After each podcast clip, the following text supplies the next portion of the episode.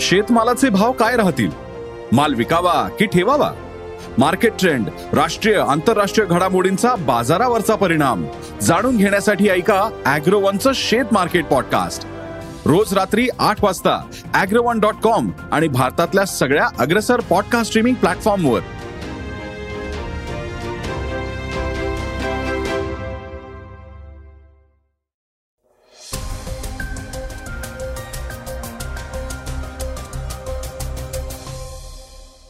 नमस्कार मी गौरी कुबेर. आता आपण ऐकूयात आजचं सकाळचं पॉडकास्ट पंतप्रधान नरेंद्र मोदींनी घातलेल्या प्लॅस्टिकच्या जॅकेटवरून चांगली चर्चा रंगतीये.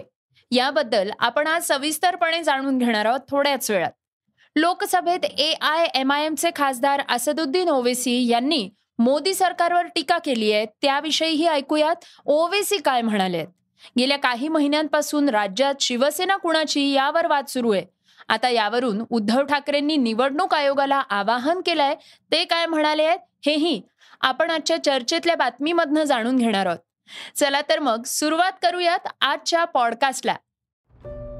कॅलिफोर्नियाच्या सॅन जॉर्ज शहरातल्या छत्रपती शिवाजी महाराजांचा एकमेव पुतळा चोरीला गेलाय. सॅन होजे इथल्या park recreation and neighbourhood services विभागानं याबद्दल ट्विट करत माहिती दिली आहे अश्वरूढ असलेल्या शिवरायांच्या पुतळ्याचं पुण्याबरोबर कनेक्शन असल्याचं म्हटलं जात आहे सॅन होजे या शहरातला हा पुतळा पुणे शहराकडून भेट म्हणून देण्यात आला होता. उत्तर अमेरिकेत असलेला हा छत्रपती शिवाजी महाराजांचा एकमेव पुतळा होता. या पुतळ्याच्या चोरीमुळे शहरवासियांना वाईट वाटल्याचं ट्विटमध्ये म्हणण्यात आलंय. पुतळ्याचा शोध घेण्यासाठी आम्ही प्रयत्न करत असून लवकरच शिवाजी महाराजांचा पुतळा सापडेल असं सॅन होजे इथल्या अधिकाऱ्यांनी म्हटलंय.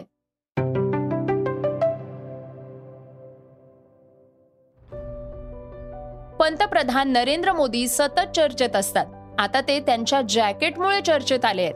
मोदींनी परिधान केलेलं आकाशी रंगाचं जॅकेट सध्या चर्चेचा विषय ठरत आहे टाकून दिलेल्या प्लास्टिकच्या बाटल्यांचा पुनर्वापर करून हे जॅकेट तयार करण्यात आलंय. बेंगळूर इथल्या इंडिया एनर्जी वीकमध्ये इंडियन ऑइल कॉर्पोरेशननं पंतप्रधान मोदींना हे जॅकेट भेट दिलंय. टाकून दिलेल्या प्लास्टिकच्या बाटल्यांपासून अशाच पद्धतीनं व्यापक प्रमाणावर कपडे बनवण्याची कंपनीची योजना आहे.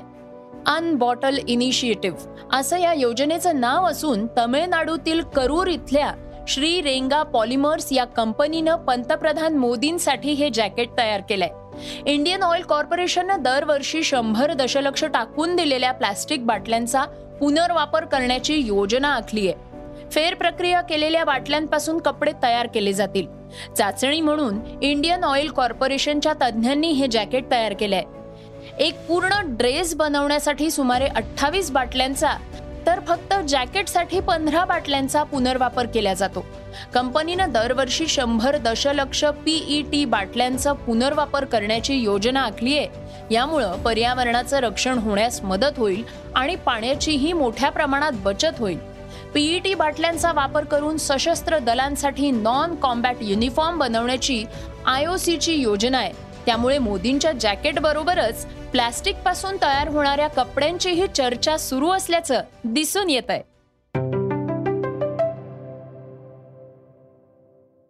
लोकसभेत ए आय एम आय एमचे खासदार असदुद्दीन ओवेसी यांनी मोदी सरकारवर टीका केली आहे.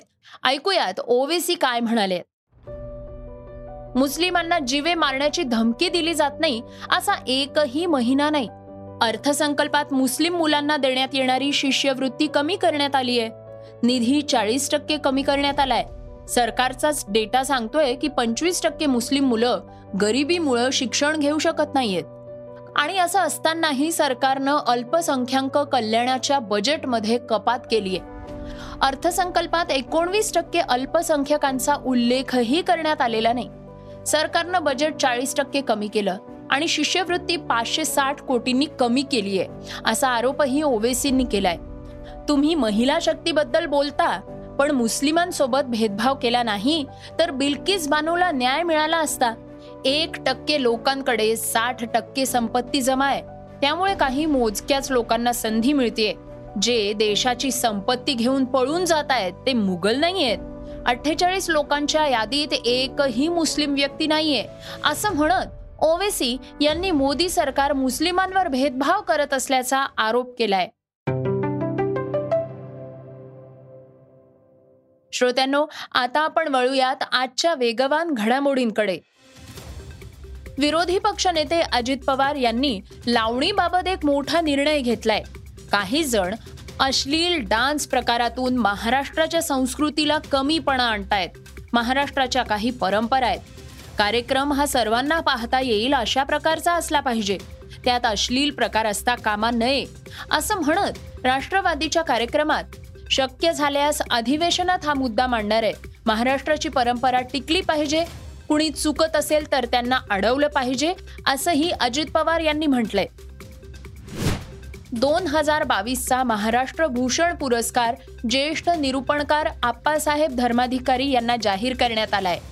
याआधी त्यांना भारत सरकारच्या पद्मश्री पुरस्कारानं गौरवण्यात आलेलं आहे. चौदा मे एकोणीसशे शेहेचाळीस रोजी जन्मलेले आप्पासाहेब धर्माधिकारी गेल्या तीस वर्षांपासून निरूपण करतायत. समाजातल्या अंधश्रद्धा कमी करण्यासाठी तसंच बालमनावर संस्कार करण्यासाठी त्यांनी विशेष बालसंस्कार बैठक सुरू केल्या आहेत. आदिवासी वाडी वस्त्यांवर व्यसनमुक्तीचं कार्यही आप्पासाहेब करतायत. बॉलिवूडमध्ये नेपोटिझमवरून बऱ्याचदा वाद सुरू असतो. आता अभिनेत्री जान्हवी कपूरनं याबाबत वक्तव्य केलंय. लोकांना वाटतं की मी स्टार किड असल्यानं मला लगेचच संधी मिळतात. मी एखाद्या भूमिकेसाठी कठोर परिश्रम घेते आणि तरी सुद्धा मला स्टार किड असल्यामुळे भूमिका मिळाल्याचं म्हटलं जातं.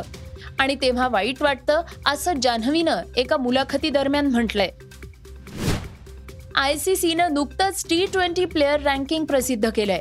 टी ट्वेंटी अष्टपैलू खेळाडूंच्या रँकिंगमध्ये भारताचा कर्णधार हार्दिक पांड्या दुसऱ्या स्थानावर पोहोचलाय तर गोलंदाजीत अर्शदीप सिंग आठव्या स्थानावर पोहोचलाय पण या सगळ्यात शुभमन गिलच्या रँकिंगनं सगळ्यांचं लक्ष वेधून घेतलंय. टी ट्वेंटी बॅटिंग रँकिंगमध्ये पहिल्या शंभर जणांमध्ये देखील नसलेल्या शुभमन गिलनं मोठी मजल मारत थेट तिसावा क्रमांक पटकवलाय. श्रोत्यांनो आता आपण ऐकूयात आजची चर्चेतली बातमी. राज्यात उद्धव ठाकरे आणि एकनाथ शिंदे या दोन गटांमध्ये शिवसेना कुणाची यावरून गेल्या अनेक महिन्यांपासून वाद सुरू आहे. सुप्रीम कोर्टात चौदा फेब्रुवारी पासून शिवसेना कुणाची या वादावर सुनावणी होणार आहे. मात्र बंडखोरी केलेल्या शिवसेना सदस्यांच्या अपात्रता याचिकेवर आधी निर्णय झाला पाहिजे त्याआधी निवडणूक आयोगाचा निकाल लागू नये असं मत उद्धव ठाकरे यांनी व्यक्त केलंय. ऐकूयात ते काय म्हणाले मग मुद्दा हाच आहे की ते जर का अपात्र होणार असतील आणि अपात्र हो-, होण्यास लायक असतील पात्र असतील तर मग हा दावा त्यांचा निवडणूक आयोग कसा काय गृहित धरू शकते? मग जोपर्यंत सुप्रीम कोर्टाचा निकाल लागत नाही त्याच्या आधी हा निकाल लागू नये असं आमचं मत आहे. हे सगळ्या घटना तज्ज्ञांचं मत आहे. तर श्रोत्यांनो हे होतं सकाळचं पॉडकास्ट आजचं हे सकाळचं पॉडकास्ट तुम्हाला कसं वाटलं हे आम्हाला सांगायला विसरू नका. तुमच्या प्रतिक्रिया आणि सूचना आमच्यापर्यंत जरूर पोचवा. आणि सगळ्यात महत्वाचं म्हणजे सकाळचं हे पॉडकास्ट तुमच्या मित्रांना आणि कुटुंबियांना नक्की शेअर करा. तर आपण आता उद्या पुन्हा भेटूयात. धन्यवाद. Research and script Neelam Pawar. वाचा बघा आणि आता ऐका आणखी बातम्या. ई सकाळ डॉट कॉम वर. तुम्ही हा पॉडकास्ट ई सकाळच्या वेबसाईट आणि ऍप वर सुद्धा ऐकू शकता. विसरू नका या पॉडकास्टला आपल्या आवडीच्या पॉडकास्ट ऍप वर सबस्क्राईब किंवा फॉलो करायला.